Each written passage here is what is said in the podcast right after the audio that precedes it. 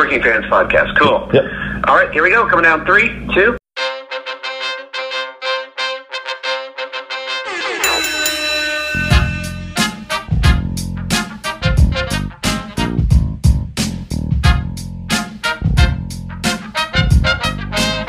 Welcome back for another week of the Working Fans Podcast. This is AJ. I'm the former wrestler. We've got Dave, the ultimate fan, here with us as we do every week. Our producer Joe may likes to make us sound good and makes us look way more professional than we actually are. As always, you can find us on Twitter. That's at Fans Working. Facebook, Working Fans Pod. We've got email where you can reach out to us and please contact us to let us know what you think of the podcast and for any ideas that you might have. That's Working Fans Wrestling Pod at gmail.com.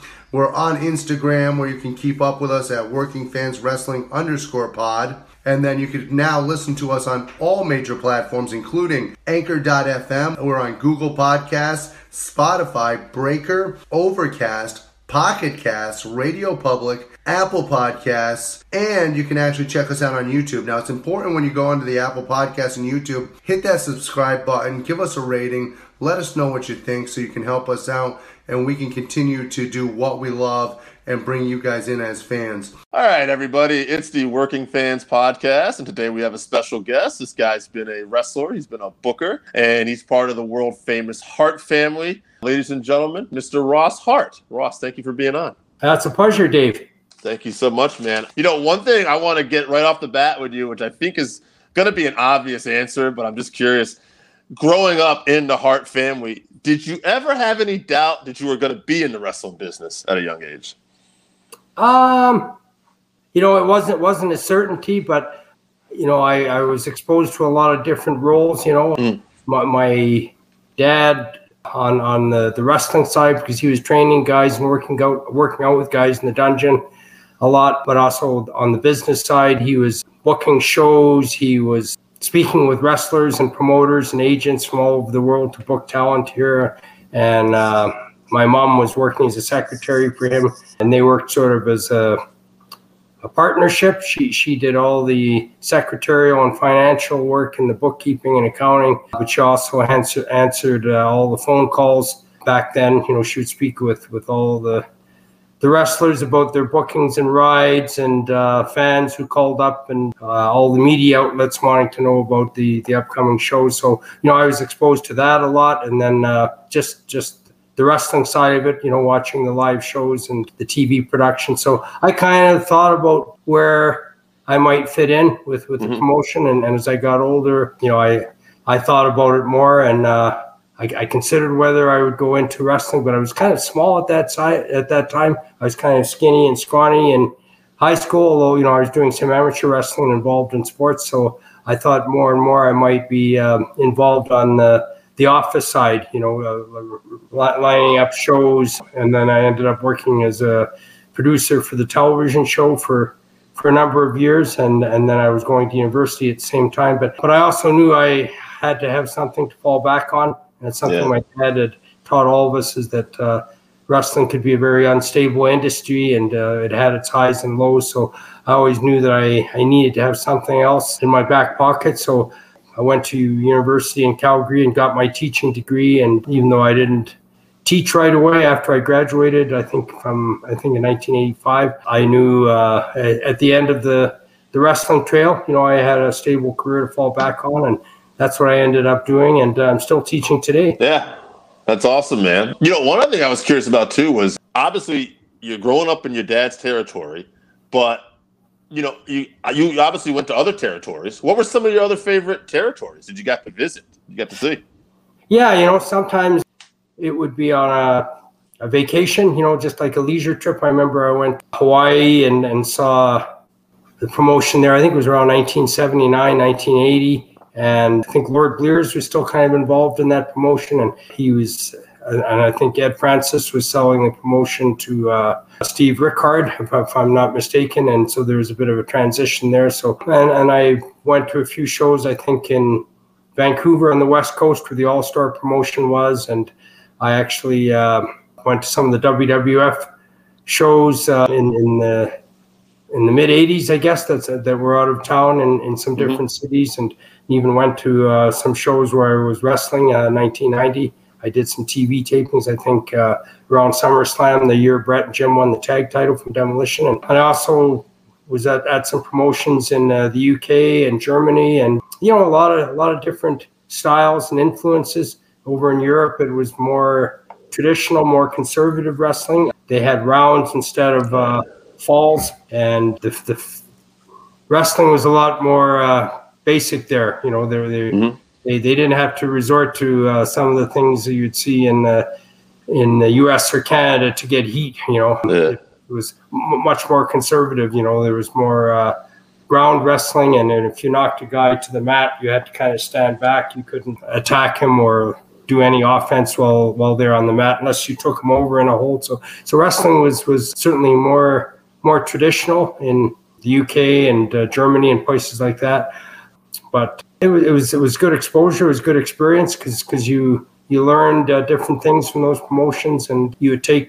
what was uh, useful from those promotions and uh, apply them here, you know, in in in, in uh, our own promotion here. So you know, it wasn't until years later that I got to go to Japan and uh, places like that, and you know, totally different style, but uh, but fans there were very respectful of wrestling, and they really took wrestling for real, like really seriously, and they were they were never really exposed to. Uh, you know the the rehearsal aspect of wrestling or matches being predetermined until many years later. So I always found uh, Japanese wrestling, you know, very, enjoyable to watch because uh, it was it was easy to get a reaction from the fans, and you know they, they still expected you to work hard in the ring, but if you did, you know you you were applauded and uh, you got a great reaction from them. So you know I, I enjoyed watching a lot of the the matches from from Japan. You know. Uh, usually on videotapes, I guess, and uh, whatever uh, I could see them on. And then finally, uh, you know, in the,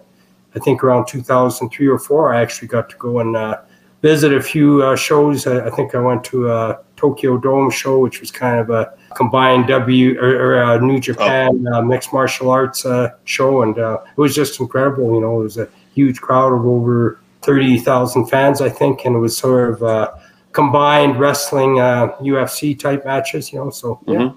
That's pretty cool. Actually, I don't know if you keep up with it, but NXT UK started doing the round system again too. Some of their matches. yeah, yeah. I didn't. I didn't see that until recently, but but in the UK it's still very popular too. You know, it's always always had an audience there. So Yeah, it's nice to see. I always like seeing, like, kind of you said, pulling the best of everything. It's nice to see little different things. Like even as a fan, when you start watching wrestling, it's nice to see. Oh, here's something different I haven't seen before. You know, yeah, absolutely. Yeah, especially with Japan and Mexico, which were uh, much different. But you know, you you got to see some some high flying and you know some some technical wrestling, and then uh, you know years later more of the the shoot style or grappling wrestling. So you know, I think it's it's great, and there's a lot of different influences on the industry today still. Who are some of your favorite guys to work with? to, to actually wrestle in the ring with, or, Yes. or well, you know, on, on my ring career experience was probably limited. You know, I and I, I didn't wrestle that much on the Stampede promotion. I I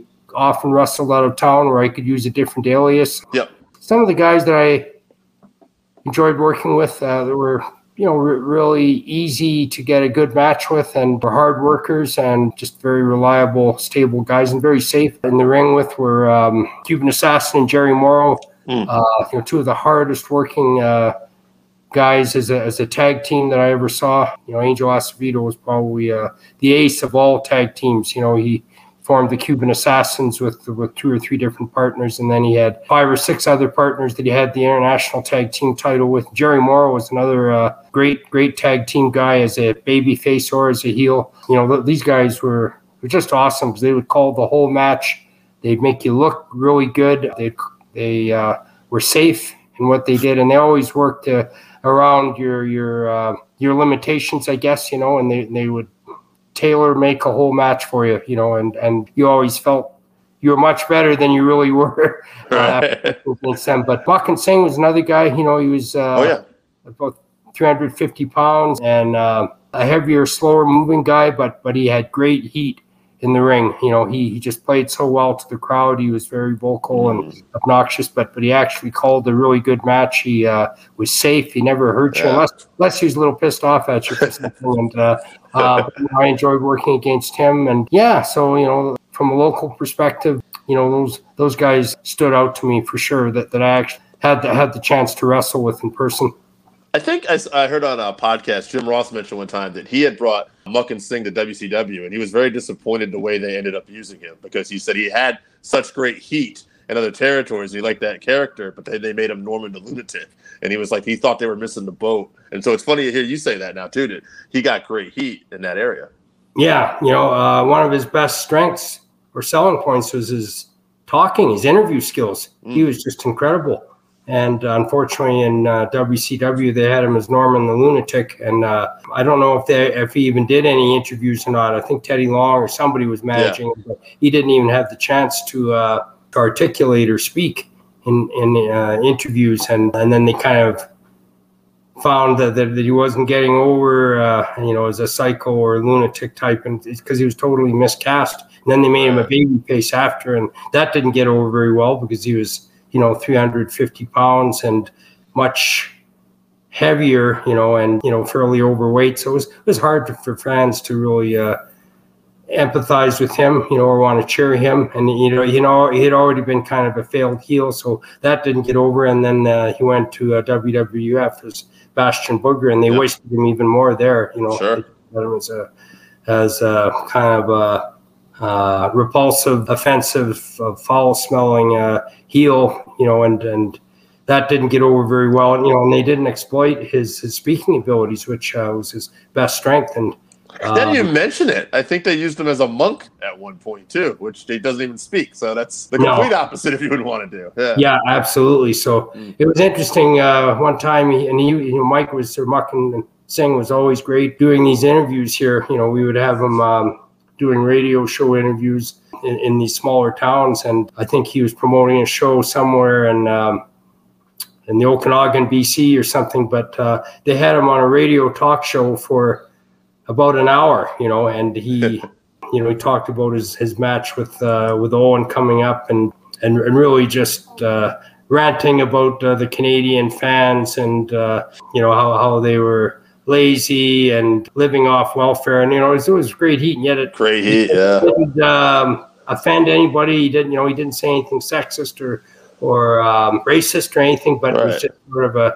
a general condemnation of Canadian fans and the Canadian public. But but you know, he was still articulate and got over. But anyway, he was he was supposed to speak for an hour, and then uh, uh, they were supposed to have uh, the prime minister, uh, who at that time was Brian Mulroney, and he he was supposed to be uh, giving. Um, kind of a State of the Union uh, address that was going all across Canada and was going to be aired live on uh, radio and TV. And Makhan Singh's interview was going so well. After an hour, they uh, they delayed the Prime Minister's Oh, wow. so they could uh, let Makhan Singh keep going. And he went on for like another hour. He went for like two hours straight, and they they had fans uh, calling up, and and their uh, their lines were, were so busy. Everybody was calling up, you know, to uh, to respond or uh, you know make remarks about uh, what he had said about about Canadian fans and wrestling, and it was just just amazing how he lit up the airways, and uh, they they let him carry on for two hours and. Uh, uh, let it preempt the prime minister's uh, speech. It was going all across Canada. So, but um, no, he was talk. he was he was great. You know, he was really fantastic in that role as uh, as an interviewer and just kind of a, a loudmouth, overbearing, uh, obnoxious bully. You know, which is how he carried his role in the ring and uh, outside. Totally different. You know, so it's interesting that a lot of these guys uh, they manifested those roles in the ring. Outside the ring, they were. They were very professional, so easy to deal with, and they'd be the first ones to, to actually sign an autograph for uh, some small fans or, or visit somebody who is sick or disabled at a hospital. Know, so that was kind of the irony of uh, their their real life personas, which was totally different from how they they portrayed themselves in the ring. Interesting. Now, you had mentioned Owen briefly. Huge fan. I loved Owen growing up, and I'm just wondering. We all hear stories about Owen's notorious pranks and how he was one of the best pranksters around. And I was just wondering, do you have any prank stories of Owen yourself that maybe he got Um, you in or anything. You know, I'm trying not to tell uh, any that have been told uh, Mm. over and over because I know Brett's told some of them, and I think my brother Bruce has. I know the Stu one where he pretended to be the uh, I'm blanking out on the name, but the guy uh, Reggie Parks. Yes, he got yes. fired up. I knew that Yeah. one. Yeah. There, there was one story, and again, I think it's been told on some other shows, but I think it was in New York at, at a WWF show, and the Iron Sheik was wrestling for, for WWF at the time. And, you know, Sheik has always prided himself on his amateur background and uh, being a national champion of Iran, which I think he was. Uh, he was always close to his roots as, as, as an amateur wrestler and uh, trained fanatically. You know, I, I think that image has kind of shifted a bit over the years. You know, he's become a little bit controversial and uh, unorthodox in some of his views and comments, but I think it's also a way he stays relevant as well. But but I know Owen um, called him up uh, in, his hotel room. They were staying at the same hotel, and anyway, room service put the call through, and you know, he said, "Can I have the Iron Sheik's room?" and back then they were they you know they didn't really screen calls like they do today. And anyway, the Iron Sheik or Khosrow picked up the phone and and then uh, Owen called and said, "I'm a reporter doing a story on wrestling, and I you know I hear that you have a background in amateur wrestling uh, for Iran, and that you were a bodyguard for the Shah of Iran." And so anyway, Khosrow uh, expounded about his amateur career and uh, you know how, how he'd been national champion there, and he had trained with uh, Verne Gagne's camp in AWA. And anyway, um, Owen was kind of feeding into it as as this supposed uh, reporter fan, and then all of a sudden he uh, just kind of stopped Khosrow in his tracks and said, "Well, I think you're just a fucking phony uh, actor, you know, and you're just telling me a bunch of bullshit. You know, you you never wrestled amateur in Iran, and you're ju- you're just a phony, right? You're you're not even a real Iranian, you know." And uh, Khosrow was so furious. He was so mad. He says, "You motherfucker! You cocksucker! Dare you speak to me like this? You know, uh, who the fuck are you? You know?" And, and uh, anyway, he couldn't recognize Owen's voice. You know, Owen just sounded like just some some loudmouth, ignorant fan. You know, what who didn't show any respect to the wrestlers. And uh, Khosrow was so uh, degraded, so upset, so insulted. You know that this guy would uh, call him in his room and butter him up and put him over. As, as a as a champion, and then basically just announce him as a as a liar and a BSer all the way, you know. And uh, Khosrow was so mad, and uh, he says, "You motherfucker!" He says, "You you want to uh, take me on? You want to face me?" And then uh, Owen said, "Sure, I'll fight you anytime." You know, so I'll kick your fucking ass. And you know, so anyway, so uh, the phone call ended where uh, Khosrow said, "You meet me down in the lobby of my hotel, and I'll be there. I'll meet you." And Owen. Owen, as the fan said, "Sure, I'll I'll meet you. You know, you Iranian cocksucker or something." Sorry for my language there, That's but uh, anyway, it was, it was just amazing how uh, heated it got, you know. And so, from what I understood, uh, uh, Iron Sheik was so mad, and he stormed out of his room, took the elevator down to the main lobby, and was searching everywhere for this guy. Where is this motherfucker? You know, he's he's supposed to meet me in the hotel, and anyway, the guy never showed up. And uh, I don't know if he ever did hear that it was Owen actually that Uh, made the call and uh, just gotten him so riled up. But that that was uh, one story. But but he you know, an incredible uh, impersonator and uh, prankster. There was another time when um, I think Ultimate Warrior was driving. This was before they kind of uh, didn't allow him to drive any cars anymore because he, yeah, I guess he wasn't a very safe driver. But he had only been there for a while. I think he was new to the WWF, and Owen and Ken Patera were Hmm. riding with him. I guess they were they're uh, going to the same show or something. So, so uh, Ultimate was known for his erratic driving. You know, uh, in and out of lanes, cutting cars off, especially on the interstate. And Owen was in the back seat with, uh, and I think poor Ken was uh, in the back, and he was getting car sick. You know, and uh, Ultimate uh, was was driving, and and you know they didn't have GPSs back then or Mm. navigation systems, and uh, Right. obviously he'd missed his turn or he was lost, and. Uh, and, and, and Ken Patera was just, just going crazy in the back seat. I guess he'd gotten car sick from, from from all the stopping and ultimate slamming on the brakes and uh, cars honking at him. So, and Owen was just having a great time because he, he knew how agitated and exhausted poor Ken was. And Ken, I guess, screamed at Ultimate and says, For fuck's sakes, Warrior, you're going to get us all killed. Like that. And Owen was just hysterically laughing the whole time, you know, just No, that's great. it was it was just giving him uh, you know, su- such a thrill to see how agitated and uh, car sick poor Ken was getting, and it didn't phase him at all. You know, you know, uh, it only lasts so long, and uh, I'll survive. You know, so. But yeah, you know, he brought a lot of um, humor to our lives, and he always uh, made us smile. And even That's if awesome. we were on the receiving end of his pranks, you know, we we had to laugh a lot for you know because uh, it just made made you realize you should never take life so seriously. Absolutely, absolutely. That's a great Yeah. lesson. Yeah. Anyway, these are my own stories. Oh, those are great. I actually didn't know either one of those, so that's great.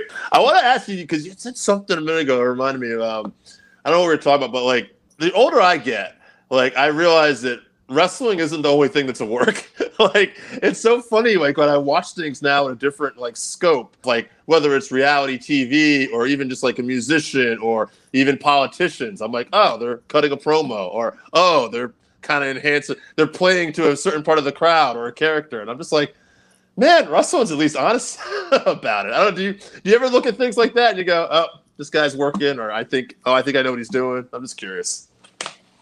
Yeah, there there are uh, some guys that um, the way they worked in the ring sometimes, and uh, they they cut promos and interviews wasn't that far from uh, reality. wasn't Right. so far from the real roles. Guys like Dr. D, David Schultz.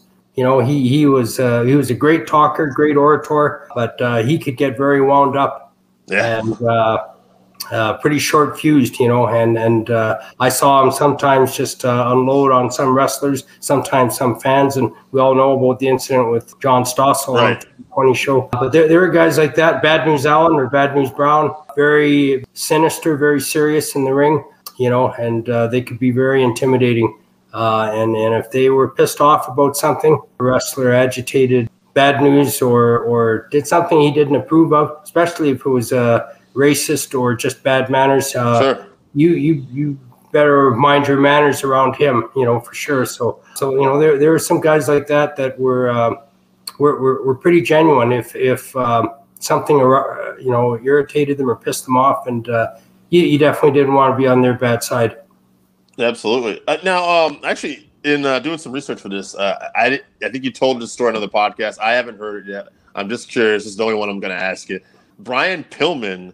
I was I, I just I, I was a huge fan of Pillman, by the way, and I had never. He got into a fight with a guy named Brick Bronsky. Yeah. Yeah. What happened? Who was Brick Bronsky, and what actually happened there? I, Yeah, didn't even think look this real name up was because I was Jeff. Uh, I haven't heard about Jeff's whereabouts in quite a few years. You know, big big guy. He was uh, one of these heavier bodybuilders, I guess. Uh, you know, uh, must have been about 270 pounds, about six foot four. And anyway, you know, I, I don't know all the events that led up to it. I know uh, Jeff felt that Pillman was uh, agitating him and having a laugh at his expense in front of the boys, I guess. And Brian could do that sometimes. You know, he uh, he was pretty outspoken, and you know, a lot of times he he would.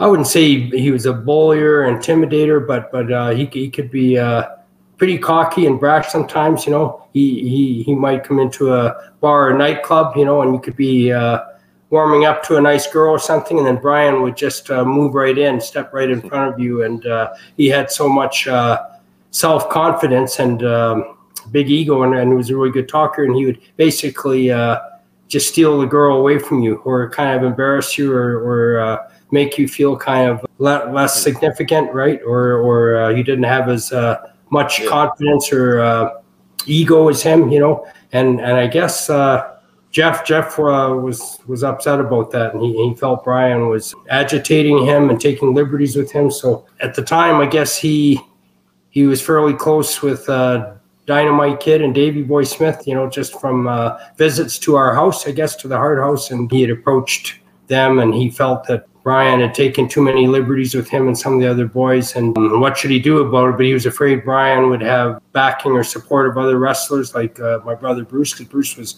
tag teaming with Brian, and Bruce was the booker of uh, the promotion at the time. So Jeff felt if I uh, if I confront Brian or call him out, you know, to have a to have a fight, am I going to have to deal with Bruce and Owen and some others that would uh, side with Brian, you know? And so I guess Dynamite Davy uh, wanted to see some action. Said, "Well, we'll come down to the uh, dressing room and uh, we'll make sure that nobody nobody else gets involved." And I guess Dynamite didn't uh, have much regard for Brian either. He just he saw him as kind of a uh, local upstart that hadn't paid his dues in the business, and he'd rubbed a few other people the wrong way too, like Johnny Smith and a few others. Uh, so, so I guess uh, that's what happened. So they they had um, a weekend off. I guess they weren't working for the WWF at the time, so they came down to the show and came in the dressing room just before the the matches started, and they were there basically to give uh, Jeff some moral support, but I but I also think they wanted to see a, a good fight. You know, they wanted yeah. to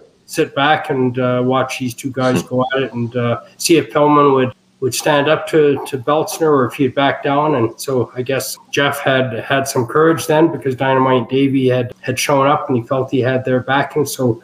Um, so he went in the dressing room and uh, confronted Brian and said, "I'm you know tired of, of, of, your bullshit and how you, you you treat me and some of the other boys." And uh, and a few others tried to kind of uh, intercede. I think uh, Karl Moffat tried to say, "Calm down, like don't get so worked up," and then he flew into a rage at him. And uh, so anyway, I guess Brian uh, didn't back down and said, "Well, hey, you know, uh, as far as I'm concerned, you're you know you're you're just a big pussy or something." And anyway, they, they went at it. You know, they, they exchanged several uh, blows. It was a pretty good slugfest for about two minutes, and. Um, you know, I'd say each one uh, inflicted some blows on the other. You know, uh, but uh, but I would have to say Brian definitely got the best of it. Um, mm-hmm. you know, and he, he he didn't back down. You know, even though you know Jeff probably had uh, maybe four inches and about forty pounds on him. You know, Brian uh, he was he was a, a tough athlete. He played football and uh, and he was very sure of himself, right? So and so it was it was interesting. You know, Dynamite Davey. Um, they didn't get involved, fortunately. You know, I think yeah. they just well, let's just uh, let these two go at it and uh, make sure nobody else gets involved. You know, and uh, um, but um, you know, it was a it's an unfortunate thing, but um, it does happen sometimes when uh, personalities clash and uh, um, testosterone. yeah, you know, and, yeah. and, and, that's what happened. And uh, um, you know, it probably wasn't the the first fight uh, was involved in, but um, I had a lot of admiration and respect for him because I never ever saw him back down from anybody, whether it was uh, Bill Kazmaier or, or uh, mm-hmm. Brick Bronsky or, uh, as I heard later, Sid Vicious, who he did oh, back yeah. from in the in the WCW, you know, or Makhan Singh or anybody. You know, uh, had a lot of guts and he could he could back uh, back it up. Now, one thing I'm curious about too, you did some booking for a while. What was that like? How was it like to book? Well, yeah, I, um, I booked some of my own shows. Yep you know, I think more more after 2000 when we had a, a younger group of wrestlers, but you know, I had the chance to work with guys like uh, Tyson Kidd and um, mm-hmm. uh, British Bulldog uh, Harry Smith, my nephew, and Natalya, my niece, and um, uh, Rick Victor, who, who later wrestled uh, in the WWF. He was Apocalypse here. Yeah, you know, and these guys were all, uh, I thought, just great athletes. Uh, we had some others that did did well in the Stampede circuit. Unfortunately, didn't uh, uh, go a lot further just because I think the industry was downsizing more. But guys like uh, Duke Durango and um, Greg Pollock, uh, Tiger Khan was another. But you know, they, they worked on a number of my shows and uh, they they were great. You know, they were, were just phenomenal athletes, and I, I I saw a lot of potential and promise for all of them. But um, you know, I worked a lot with my brother Bruce, who who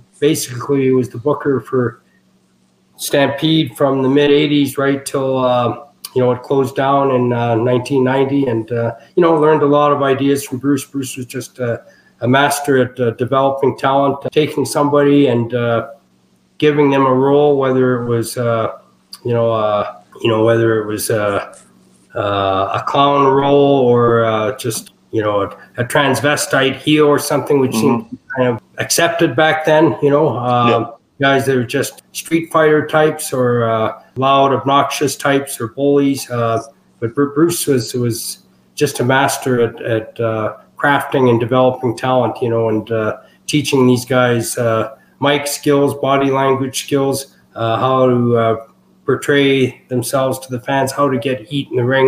You know, I, I, I learned a lot from him for sure. But uh, you know, it was just just one of many roles that I had working as a as a booker, helping guys train in the dungeon um, with with Bruce's training camp. which was the I guess the Hart Brothers Wrestling Camp, and you know, and being being around different guys, you know, I I learned uh, a lot from guys like Dynamite Kid, you know, just be, being very uh, firm sometimes with with wrestlers and give, giving them uh, orders and expectations, but also getting the best out of them as well. Sure. And, you know, even if you're telling somebody they they have to lose or put somebody over in a very one-sided match, uh, you know, you you have to approach them and uh, explain the logic behind that, and you know, and and it's it's it's part of the uh, the business sometimes, and not everybody can win or be put over or, or be be a superstar, but uh, hopefully everybody gets uh, their opportunities, you know, and you know it's sometimes you're going to be a building block for other guys to get over, and at some stage maybe uh, you'll get your opportunity, even if it's uh, with the same promotion or you go to another territory and you get a fresh start. Absolutely. Now, when Brett won his first world title from Flair in uh, Saskatchewan, there, how big a moment was that for the Hart family? Did that put more of a focus on the whole family? I mean, being the WWE World Champion. Yeah, it was amazing, and you know, and he won it in Saskatoon, you know, which was birthplace of my dad, and you know, it was in Western Canada. You know, it was uh, it was not a, a pay per view show or anything like that, but uh, but it was uh, a live show, and there was a huge crowd there, and uh, none of us knew, you know, that Brett was going to win the Oh, I was title. wondering. Okay, wow. you know that night it was it was kept pretty much under wraps but um we you know we were we were just ecstatic. We were elated that he had won the title. You know it was it was amazing. Brett had achieved so many milestones. He had won the tag team title twice with jim the anvil neidhart he had had the uh, intercont- intercontinental title at least twice and then he just dropped it to uh, davey boy in the classic match they had at wembley two months before that Mhm. and you know and i don't think it hurt, hurt his uh, popularity or esteem because it was such a classic match and to, it was so close and uh, it was so competitive and back and forth. It, it was fantastic for Davey. It really helped get him over, but it also showed Brett, you know, as a very uh, magnanimous, uh, gracious loser, you know, and he and he passed the torch basically to his his brother-in-law. You know, it was a great match, and he was still over huge with the fans. And then uh, uh, when they um, decided Ric Flair had to lose the title. I think he had some health issues, and maybe he was uh, going to be going back to WCW. Um, uh, in whatever the, the case was, they uh, they they needed to uh, make a transition there very fast and have him uh, drop the title quickly. And uh, you know, I don't think Brett knew well in advance about their plans, but you know, we we were just very happy for him. It was a, a huge uh, step forward in his career. You know, it was you know, it was the outcome, I think, of, of, of hard work and paying his dues. And, uh, you know, he had worked there for a number of years and uh, started from the underneath matches and Yeah. uh, rose up, you know, and established himself as a, as a, as a tag team technician and then really made that conversion to uh, singles matches, you know, and had, had some phenomenal matches, you know, with, with Curt Hennig and, uh, Mhm. you know, Roddy Piper and so many others. So, you know, I, I think it was very uh, deserved for Brett, but, you know, maybe he was in the right place at the right right time. But, uh, you know, uh, we we were we were very uh, proud of him, and it, it was it was definitely, uh, you know, the the highlight I think of, of his career, you know, and his Sure. biggest accomplishment to date. And you know, we, we were all very uh, proud and excited for him. Yeah, and I'll just say I'll, one more than that too. Like I will say, as a fan who grew up in the uh, the Hogan era, but Brett was the first guy I ever saw, almost like a blue collar, literally work his way up through the tags, through the Intercontinental, and then won the world title. Um, everybody else was kind of like it was Hogan. They were main event guys almost. Brett was the guy I saw who kind of worked his way up the ladder to win that. Yeah, he really had, um, and it was definitely a, a change, you know, to uh, the smaller, I think, better technical wrestlers. Now you're seeing emphasis on guys like Brett and Shawn Michaels, you know, who, is also becoming a really big star at that time, and Owen, you know, who came back shortly after to the WWF, and it, was uh, it was great for Brett, but you know, it was not easy uh, shoes to step into because WWF for years had been. Um, dominated by large large athletes, guys like uh, Hulk Hogan, Andre the Giant, Ultimate Warrior, you know, very big guys. Randy Savage might have been an exception to that, but he was an incredible worker and uh, a great personality as well. And for Brett to kind of follow those guys, that was not easy. And it was kind of a downturn for the business at that time for different reasons. And, you know, I thought Brett did an admirable job carrying the title. And it was amazing. He was over so well in Europe. You know, he was uh, Yeah. huge in in the UK and France and Germany and all these places, and he was getting over so well there. And that's where his merchandise was selling and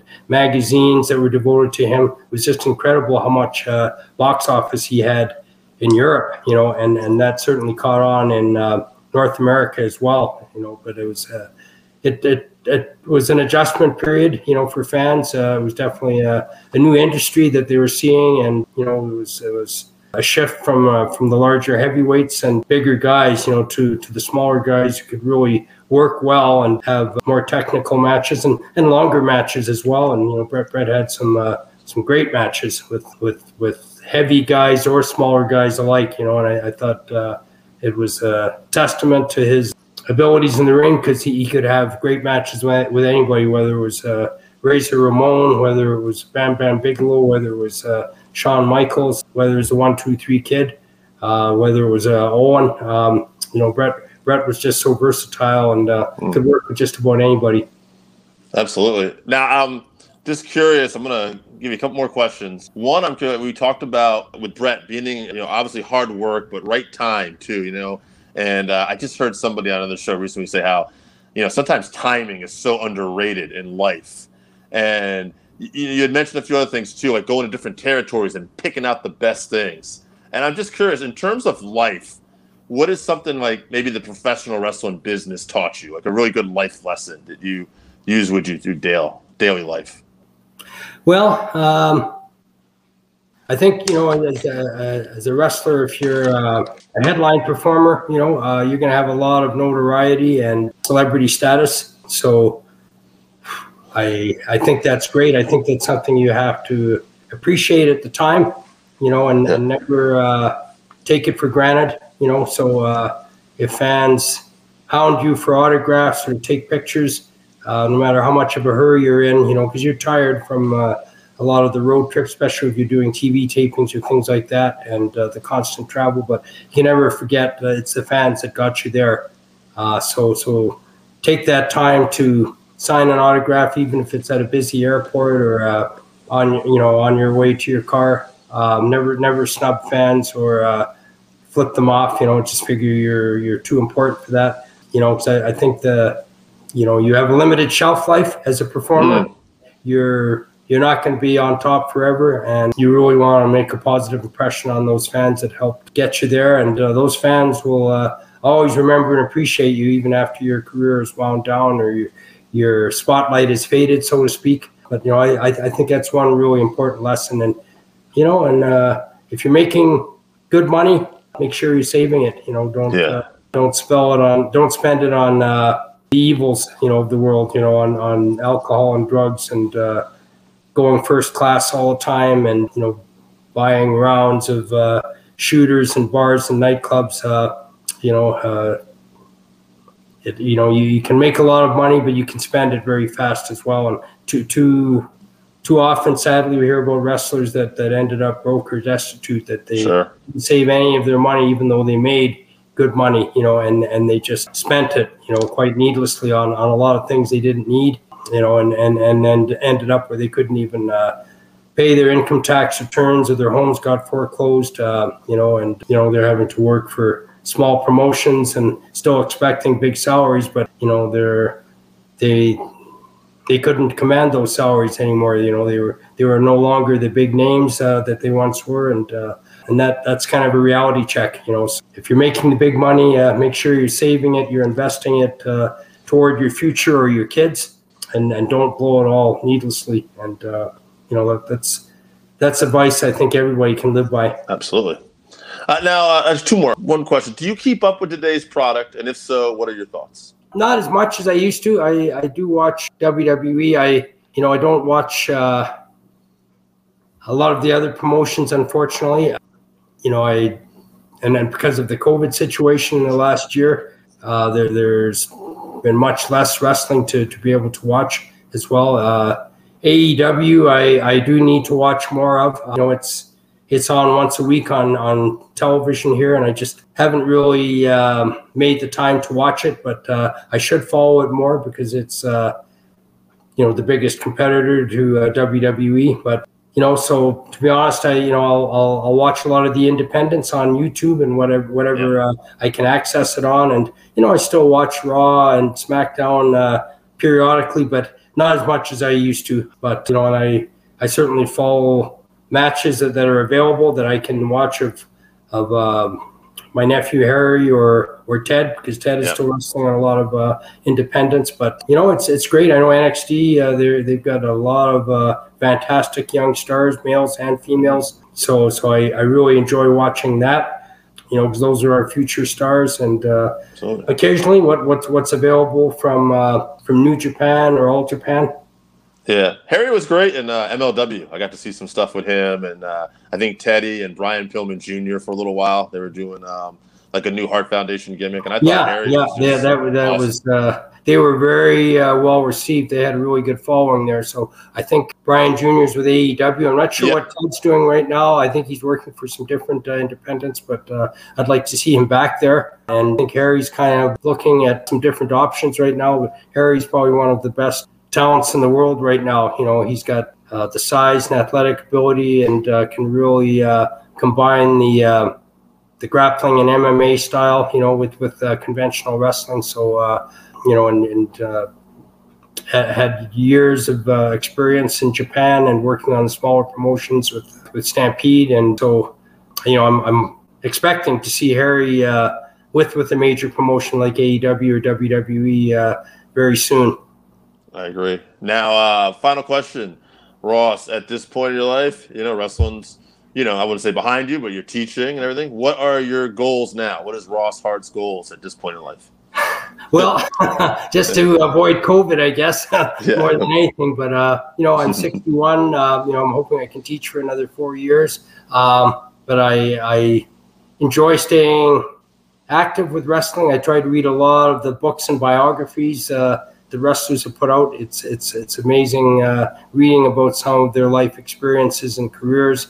You know, and I collect a lot of uh, wrestling memorabilia. It'll always be uh, part of my blood. You know, uh, I just uh, incredible memories of wrestling in the from the '60s all the way to uh, you know the 21st century here. I wouldn't mind writing a book about some of my experiences and anecdotes. Uh, it might be a different perspective than than some of the wrestlers, but just more about uh, my different roles and how it shaped my life, I guess. You know, and, and maybe some of the life experiences and uh, anecdotes, you know, that I've learned over the years. But uh, that that might be a future project that I work on as well. So I think I'll always be attached to the industry, though. You know, I'll always follow wrestling and you know ha- have an interest in it.